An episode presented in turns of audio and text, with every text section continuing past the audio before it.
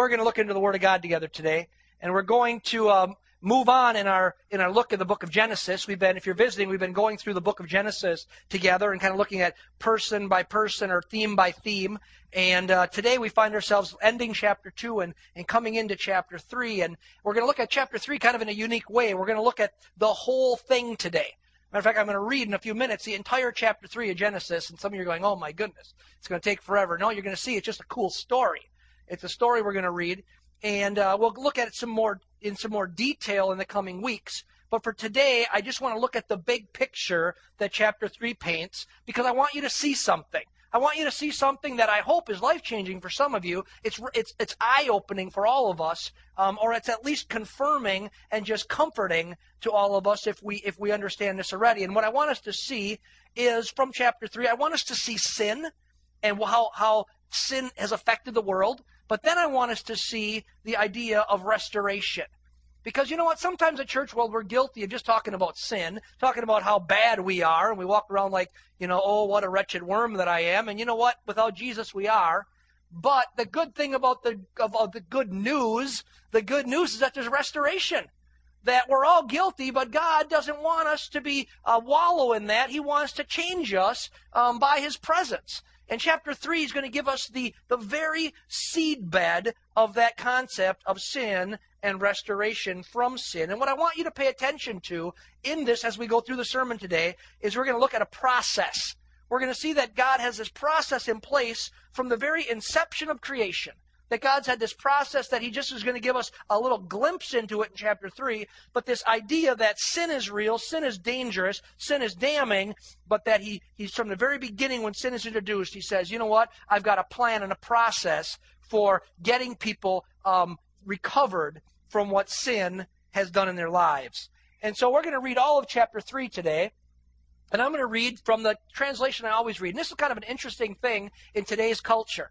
Um, in church forever, the pastor could always say, grab your Bibles and turn with me, and everybody could turn in their Bibles and follow along. Well, the problem is today, and it's a problem, it's a good problem, is that we have such incredible opportunity to have the Word of God that we all have different translations a lot of times. And if you're new to the faith, you might think they're different Bibles. They're not different Bibles. They are the same Bible um, the same original languages, Greek and Hebrew, that have been translated by, by groups of people, scholars, to try to do their best to explain what that means. And so the one I always read from in church, you'll notice I, I use every week, is the New American Standard Bible.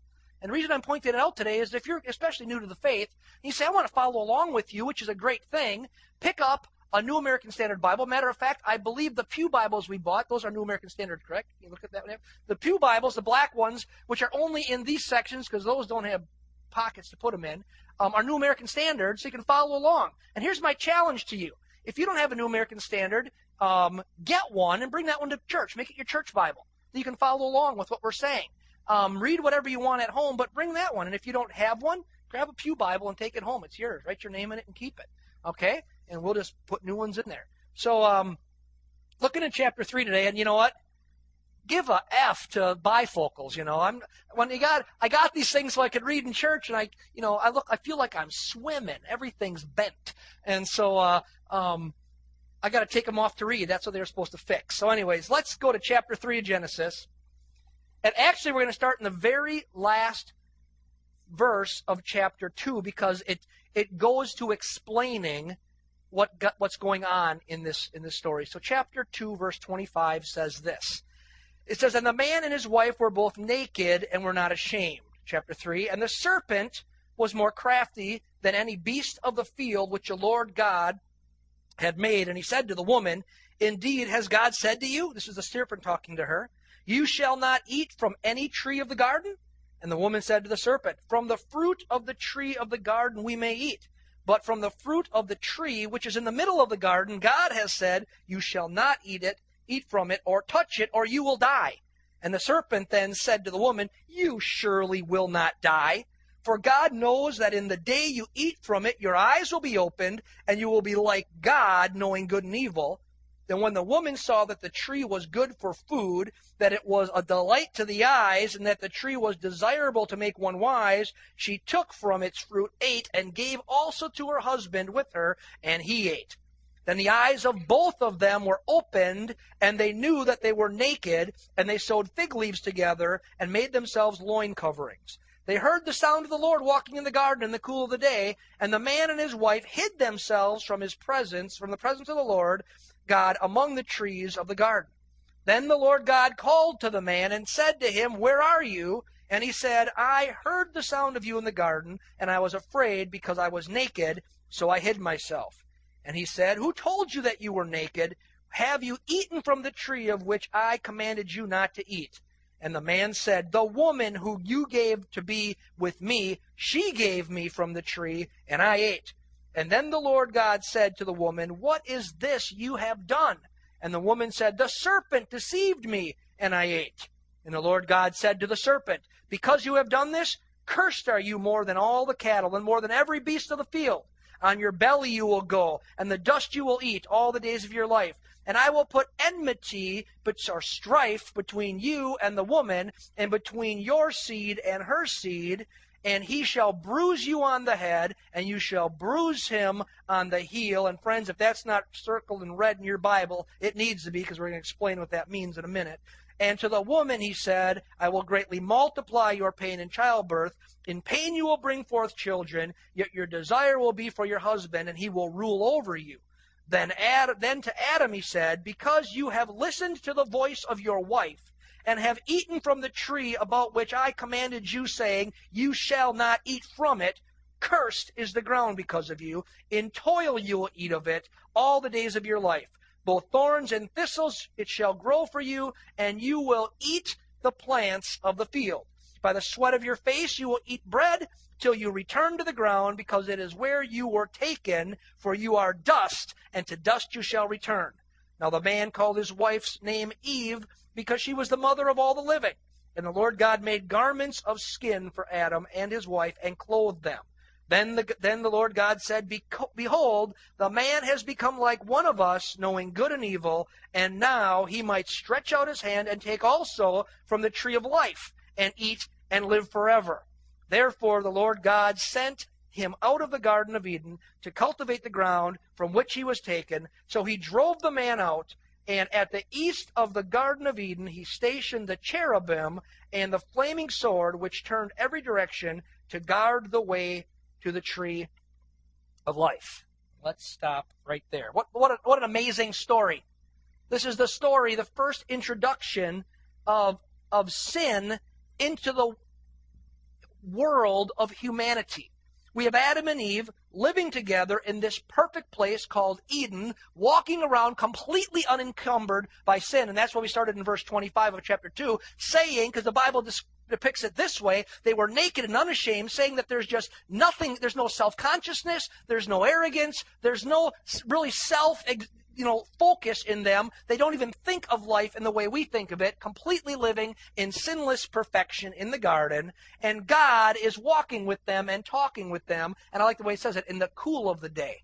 You know, it's, uh, it's just this wonderful, beautiful place. And in the midst of that perfection, we find the serpent coming to Eve, and the serpent does trick her, but not completely. She understands clearly the choices she has. He challenges her to eat of the fruit of the one tree that God has said, do not eat from that one tree, and she makes a choice in herself to go ahead and eat from that tree, from the, for, the forbidden fruit, from the forbidden tree. And that, my friends, is the, the first example of sin, because what sin is, is sin is simply saying, I know what God says is right, and I choose to do what I want to do. It's, it's missing the mark. It's choosing to do it my way instead of God's way. And that's what sin really is. You want to understand sin? Sin is simply saying, I know what God's standard is. I'm going to choose to do it my own way. And that's what Eve did, and that's what Adam did following her. And when they do that, we see the result. They destroy this perfect, their opportunity to live in this perfect state of perfection that God had created just for them. And we're going to find in a minute, it also alters something within them, and it alters the image of God in man that we talked about a few weeks ago. It alters that image within themselves, and so everything changes. God comes to the man, he comes to the beast, he comes to the woman, and he curses them, and he judges them. And to the, the devil, he said, You're going to crawl in your belly. To the woman, he said, You're going to have increased pain in childbirth. So whenever you have a baby, blame Eve when it hurts. And to the man, he says, um, you will live an unproductive life. Remember, they lived in perfect production and health in the garden where everything was easy. They didn't have to plant. God did the planting. All they had to do was harvest and receive. But now God said, You're going to toil in this unproductive ground. It's going to grow thorns and thistles. He must look at the gardens that we try to grow, Suzanne. We gave up gardening because that's all we can grow well is thorns and thistles. And, uh, and seriously, as God is my witness, it happens. We both have black thumbs when it comes to growing things.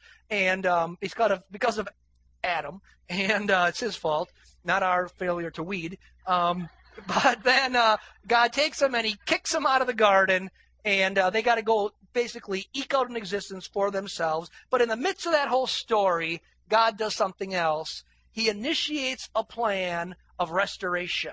He says, You guys have blown it. I'm going to boot you out. But he initiates a plan of, of restoration, and he talks about the seed of Eve. And we're going to get to that in a little while, what that means, that God has this plan.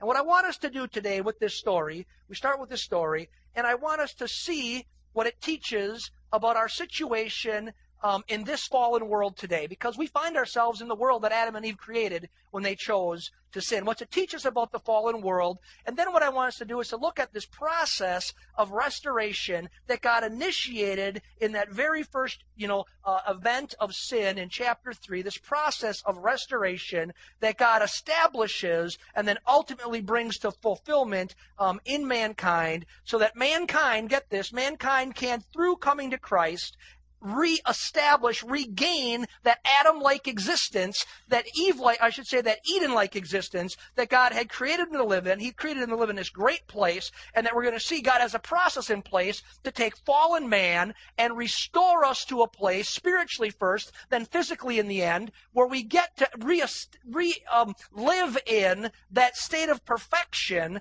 that God had initially created for man. That's the process we're going to look at. From going well to destruction destruction to restoration, partially to total restoration in the end. That's the process that I want us to think about today. And to do that, we're going to look at the, the condition um, of the states that we find in this story and then out throughout the rest of the scriptures. And the first state that we find in this story is before sin.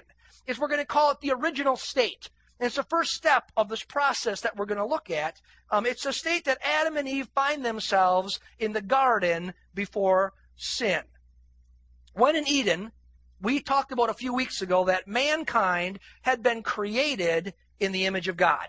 And we talked about how that what that meant a few weeks ago. And if you if you wanted to do some more thinking about that, go on the website, download the podcast about what it meant for man to be created in the image of God and how that was revealed in man as they lived in the garden. And we looked at depth uh, a couple weeks ago on how um, what that meant was that man and women um, humanity knew right from wrong. They had the ability to relate with God. They had creative genius, and they had the ability to give and receive love. And that was some of the marks of the image of God stamped in man that makes us completely different than all the rest of creation. Completely different than your dog, no matter how smart you think your dog is. And you all know Jake is our smart dog, and but he still is different than Suzanne and I. Now, my uh, in laws are here, and they've concluded that Jake is one of the greatest dogs on the planet. He might be great, right? but he does not have the image of God stamped on his life. We're different than, than the animals. We're better because the image of God was stamped on us. That was the original state. And in that original state, there's at least three things that we want to think about that, um, that what were exhibited in mankind or in, in man in, in the relationship to the creation in that original state. The first thing that existed in that original state that we want to think about today is that in that original state, Adam and Eve had unhindered relationship with God that when they were in that original state in the garden, they had an unhindered relationship with God. I like the way it says it. They walked with God in the cool of the day. You know, they're just hanging with, with God, the Creator. I don't know what that was like. We can't even imagine it, but somehow God lived in a relationship with Adam and Eve that they would just walk and talk with God in the cool of the day. And so they had this unhindered relationship with God. No barriers. Matter of fact, that's why they keep stressing this, this clothing deal. That they were naked and unashamed. That they weren't hiding behind anything. That there was just open, unhindered relationship between God and man. Another thing that existed in that original state, the second thing, is that in the original state, Adam and Eve had eternal life. That they had eternal life that was both physical and spiritual. Friends, understand something. Mankind was created to be eternal. Did you know that you originally were created to be an eternal being? Because God said this to Adam and Eve about the tree that they were forbidden to eat. He said, you know what? Um, if you don't eat it, basically you will live forever. But if you sin, what will happen? You will, you will die. He said, you're created to be eternal, but if you choose to sin, then you will die. As a matter of fact, one of the neat things, a study you can do sometime in a little more depth, is to look at this, that when they're in the garden, there was another tree there. They had the, the tree they ate from the knowledge of good and evil. Remember the other tree? The tree of life. That that tree was in the garden. You're going to find something neat because it shows up again at the end.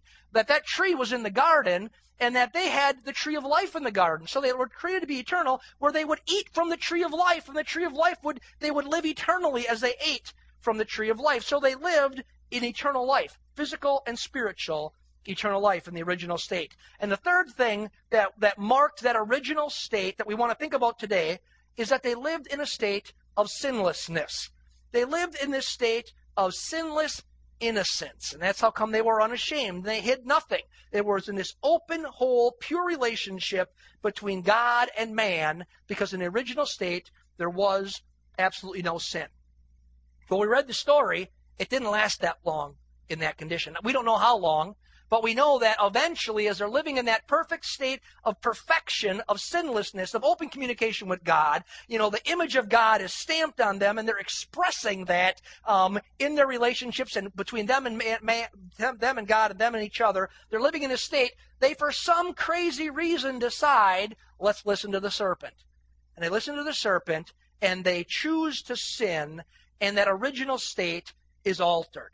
And basically, what sin did, and this is what sin does in our world, what sin does is it destroys or it hurts the things that existed in the original state. And so let's think of that original state and think how it affected the things that we just talked about.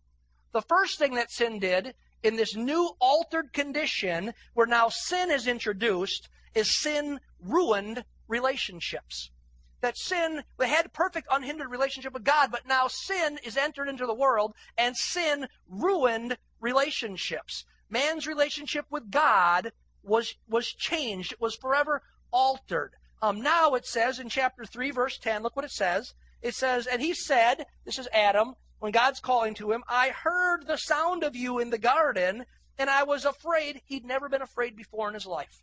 And I was afraid because I was naked so I hid myself. Here's this guy who had this perfect, unhindered relationship with God, enter sin into the world, and now his relationship with God is altered, and he is ashamed, and he is hiding from God. But beyond that, I think there's even something more tragic about the altered relationship between God and man. Because Adam didn't only hide from God, but Adam does something that is mind boggling to me, and it should be to you. Adam not only hides from God, but when God confronts him, he blames God for the condition he finds himself in. Look at chapter 3, verse 12. He said, And the man said to God, The woman who you gave to be with me, she gave from me from the tree, and I ate it. Now look how he says that. He says, The woman, he blames his wife, that you gave to me.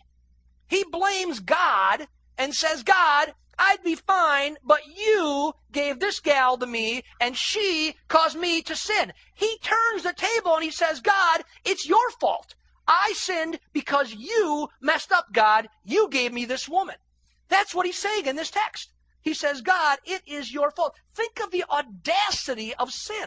The audacity of the guy who had walked with God. He knew God as creator in a way that none of us have ever experienced. He knew the, magnif- the, the magnificence of God, the, the greatness of God, and he looks God square in the eye with fig leaves covering him, having hidden in the woods, and he says, You gave me a bad girl, and that's why it happened. Think of that. The audacity of sin. And that's what happens with us so often when we come to sin. We become bold in blaming. I've never ceases to amaze me when people are involved in sin, um, they have or they have problems in their life, they always they come to me and they blame God. I just can never figure it out. We blame God when God's given it all to us, and we look God square in the eyes and we blame Him because of things in our lives. Friends, that's not original with you and me. That's original with Adam. So this man's relationship with God is ruined. It's altered forever. But not just his relationship with God, his relationship with other people. Is forever altered because of sin in the world. Man's relationship with man is, is, is changed. We just saw that in chapter 3, verse 12. Adam, when he's challenged by God, instead of owning up to it, what's he do? He says, God, you gave me this woman, and he puts the finger straight on Eve and says, she's the one who did it. He blames her. Now think about that. Think about what, who, that relationship between Adam and Eve. Remember just a little while earlier when God and Adam were naming all the animals? We had looked at that a few weeks ago. And it says, and there was no suitable helpmeet made for Adam. So God causes Adam to go to sleep. He takes a rib from his side. He creates woman and, and, and Adam leaps for joy and says, she is bone of my bone and flesh of my flesh. And he's celebrating the glory of this woman. Well, just a few, maybe, I don't know, days, years, we don't know how much later, he looks at God and he says, you know what? The problem is her. And he blames her. And their relationship is forever altered. Because sin ruins relationship. The unhindered, beautiful relationship that existed between God and man and man and man was ruined because of sin. That's the first effect of sin that we see um, on that original state. The second one is this, and it goes in line with the things we identified that were great in the original one. The second one is this sin destroyed life.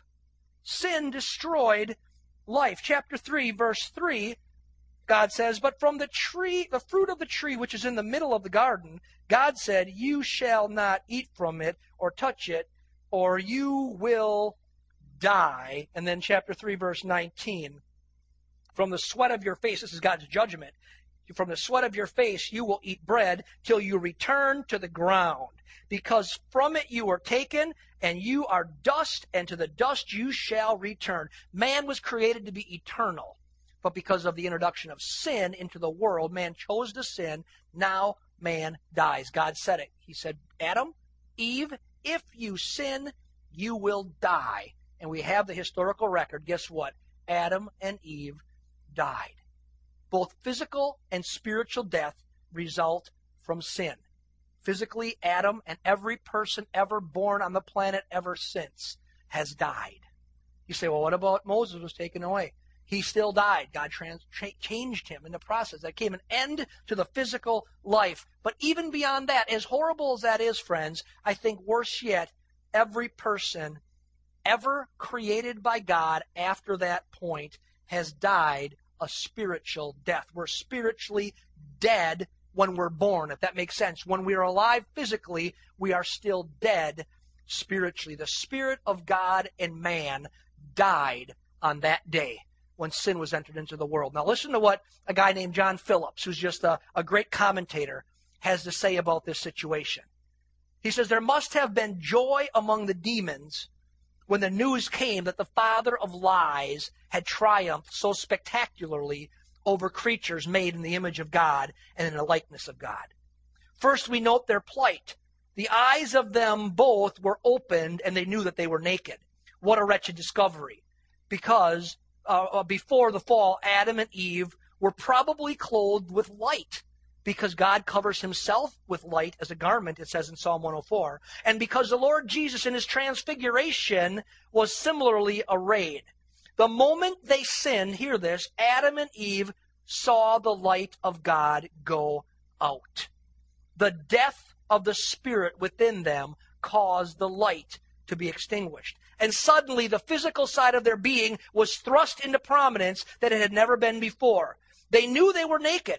That was the knowledge for which they had sold their place in paradise, their daily fellowship with God, and their prospects of life forevermore. Now, you know what? I don't know. We can't say for sure if they were really clothed in light. That's Phillips' idea of how come something, when they died spiritually, how come suddenly the physical rose to prominence. I don't know if that's exactly how it happened, but this we do know. The light of the Spirit went out in man in that day because there was not only physical death, there was spiritual death because of the introduction of sin into God's creation. So sin's having this incredibly negative effect all because they chose to reject God's ways, sin is destroying all these beautiful things that existed in the original state. We want to look at one more thing that sin destroyed from that original state, and it's this. Sin caused exile from the garden. Sin caused exile. They, God created this garden. Think of it. God had made the whole world, but then He made the garden special. He made it special for man to inhabit. It was an easy place. It was a place of lushness and blessing. God had created for him and put him in it and, and planted it just for him. And it was just wonderful place. And when they sinned, it says God kicked them out of the perfect place um, that had been established just for them. And now it says that they have to eke out an existence in an unproductive world. And you know what you may be thinking in your mind? Say, hey, come on, God. You know, idle, idle back here a little bit. You're being a little too harsh. You know, they've already had all these penalties. Why are you also going to be so mean and kick them out of the garden? Friends, I want to tell you something. God kicking Adam and Eve out, of the garden wasn't mean, it was merciful. And he explains why it was merciful. God drove them from the garden and put, it says about a, a, flaming, a cherub with a flaming sword at the entrance of the garden so they would not have access to the garden. But why does it say he did not want them to have access to the garden? So they would not have access to what? What? The tree of life. God was keeping them in this fallen state from having access in their lost condition to the tree of life. Because God knew that He did not want them to live eternally in that situation. Because guess what? We're going to see in a few minutes that God has a much better plan. That God, from that very, from before that day, God had a different plan. He says, you know what? Man's blown it and they've destroyed this eternal, this, this original condition because of sin, but I have a plan for restoration. Friends, I hope you can see something this morning. I hope I can grasp something this morning, and it's this. Can we understand today that sin destroyed the perfection that God created for man? Can we understand in our own lives that sin isn't a game? That it's not some minor thing. It's just not a choice. Well, I just don't really care. I think it should go this way. Friends, God's given us some guidance in His Word. And he tells us how to live and how not to live. And it's not a game when we choose to reject that and go our own way because we see here in one example of one family the incredible consequences of sin. Friends, sin is the problem. Sin is the root of all problems. Understand that this sin destroyed the condition um, that Adam and Eve lived in. And this sin condition is the, is the condition now that every single person born into this world finds themselves in from the day that they breathe their first breath. When little Luke, who we celebrated the healing of God in his life, you know what? He's entered the world in a, a sin fallen world and in need of a Savior himself. You say, how beautiful, how precious, how perfect. He might be beautiful and precious and perfect in your eyes, but guess what? All of us enter the world in a fallen condition. That's why we tell our children about Jesus, so that when they finally come to an age where they can understand, they have the choice to accept Jesus or reject Jesus. It's why ministry to our kids is so important. It's why we put it as a priority at Portview Church, because we want our kids to come to that place where they say, it's not the God of my father, but it's my God because every person enters this world, this, this broken down place of death and broken relationships and eking out an existence. That's the world that every one of us was born into. Can you relate to that? Just death and destruction and eking out an existence. And some of you say you have no idea, Pastor, what it's like. I have a little idea. Now, if we stopped right here, we'd say, This stinks. This is rotten. Adam and Eve, some 6,000 years ago, blow it. And because of that, I'm born into a sin fallen world and I'm destined for destruction. Because nothing I can do about it. I didn't cause it. We'd say, this really stinks. You want to know something, friends? I'm so glad that God didn't stop it there. I'm so glad that God didn't stop it there because the next step in the process is the step that we want to call restoration. It's a step that, that God gives an insight into in this chapter 3 of Genesis, God's plan for restoration. Friends, God wants to restore in your life and in my life and in this world what sin has destroyed. And the starting place for this restoration is dealing with the root of the problem. And the root of the problem we said is what? It's sin.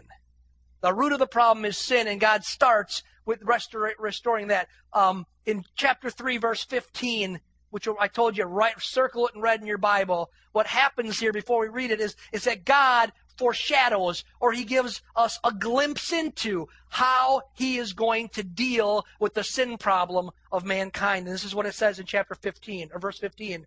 it says this to the to the to the to the, the devil. He says, "And I will put enmity or strife between you and the woman, and between your seed and her seed. And he shall bruise you on the head. And some of you, the NIV says, crush his head. And I think that's a better translation here. He'll bruise you on the head, and you shall bruise him on the heel. He says, the seed of Eve, the seed of Eve, the descendant of Eve, will bruise or crush the serpent's head. And the seed of Eve will have his heel bruised by the serpent. Friends, God looked down the road of human history and said that one of Eve's descendants, her seed, would destroy Satan, crush his head, and would bruise his heel. And we understand from the New Testament that bruising his heel talked about his payment for the sins of mankind. That he um, looked down the road on that day when sin entered the world, he looked down the road of human history and God saw Jesus. And he said, There's a day coming when I'm going to deal with this whole problem. God's plan to restore what sin destroyed was to have his own son Jesus pay the penalty for the sins of man. And that's that reference he's making that in the future he would have a bruised heel that he would be crucified, uh, quite a bruising, beaten and crucified, but raised from the dead. His heel would be bruised when he hung on the cross, and then Jesus, in raising to victory and ultimately in, in eternity, he would destroy the one who tempted man to sin in the first place. He would crush the head of Satan. You know what I love about that story? That Satan thought he won. That Satan said, look at God made this beautiful place and God's man's in it and they're created in the image of God and he's jealous as can be because he wanted to be with where God was. And he said, look at, I destroyed what God created. And from the very first sin, God says, you know what? Uh-uh. I got a plan. I got a plan down the road. My the seed of this woman right here. She's de- she's defeated. She's destroyed. She blew it. But her descendant is going to one day rise up, and he's going to bruise. He's going to bruise his heel. It's going to maybe hurt, but he's going to bruise his heel. But in the process, he's going to crush your head. He's going to destroy Satan. He looked down the world this road and he said, The one who started the whole problem in the first place, he's going to get it in the end. Understand something, friends. God's always in control. He knows what's going on. And he, from that very first inception of sin, he said, I've got a plan.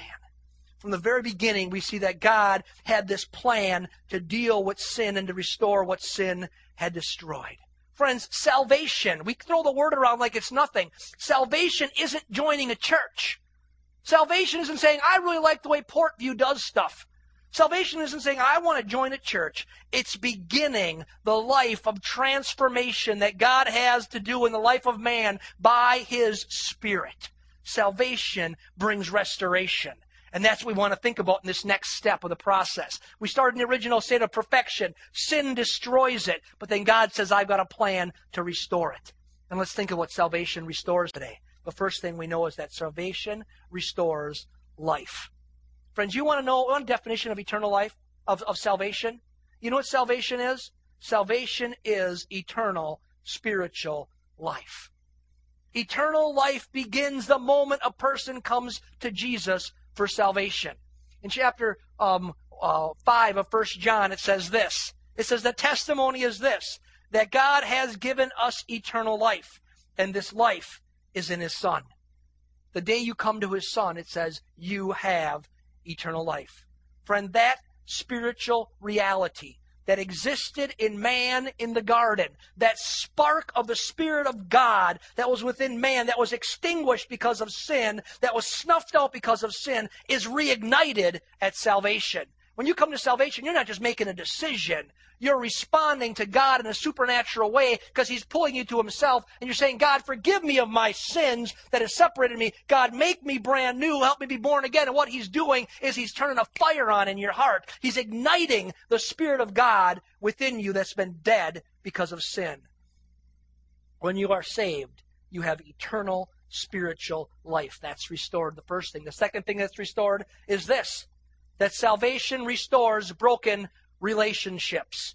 What do we find with, with the introduction of sin into the world? That sin separates people from God, sin separates people from one another. And friends, when sin is forgiven, the barrier that separated God from man is gone, and God's Spirit takes up residency within us, and the relationship with us and God is restored. Man can once again walk with God. Man can once again have a relationship with God where he's not hiding behind a tree, cowering in fear from God. In fact, the scriptures say this as a child of God, you can come boldly before the throne of grace. Imagine that today you, as a redeemed person, as a person who's experienced salvation, can come boldly before God's throne of grace, not because of how great you are, but because how great Jesus is. And when God looks at you and you've come to Christ, He doesn't see you. He doesn't see you in a fallen state like He saw Adam and Eve before, before restoration. He sees Jesus when He looks at you and you say, you know what? How can God ever love me? You have no idea, Pastor, what I've done wrong. I say it doesn't matter. It doesn't matter because if you come to Christ and you let Him forgive you of your sins, guess what? God doesn't see you anyways. God looks at you and He sees Jesus and He sees someone who has got a, a relationship that's been restored. Man can once again walk with God in this, in this relationship and come boldly before the throne of grace. But that restoration doesn't stop there. It doesn't stop at just restoring the relationship between man and God, but the rest- restoration of relationships between man and man can be restored also. See, now as children of God, guess what we have? As children of God, we begin to be transformed back into the image of God, and a couple things begin to well up within us as children of God. And we begin to love and we begin to forgive as we've been loved and we've been forgiven.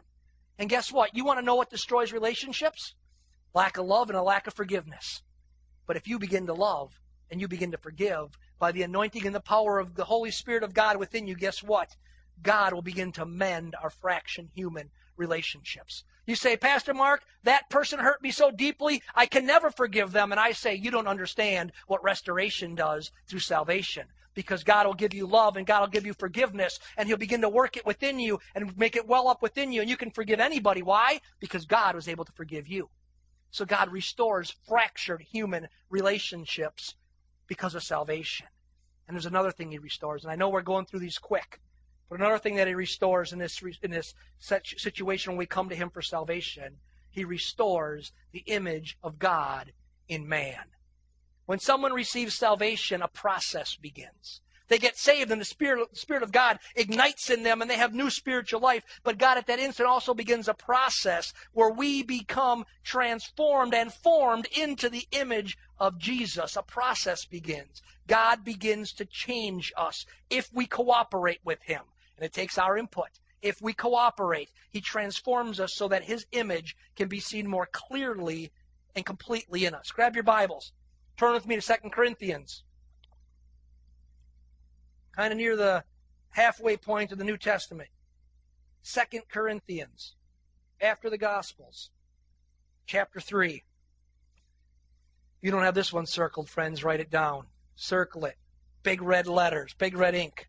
2 Corinthians 3 16 to 18 says this, verse 16 in chapter 3 of 2 Corinthians. But whenever a person turns to the Lord, that's coming to him for salvation. It says a veil lies over their hearts. They can't see clearly. But whenever a person turns to the Lord, the veil is taken away. Now the Spirit, the Lord is the Spirit, and where the Spirit of the Lord is, there is liberty. But we, uh, we all, with unveiled face, beholding as in a mirror the glory of the Lord, are being transformed into the same image from glory to glory, just as from the Lord the Spirit. You understand what that's saying?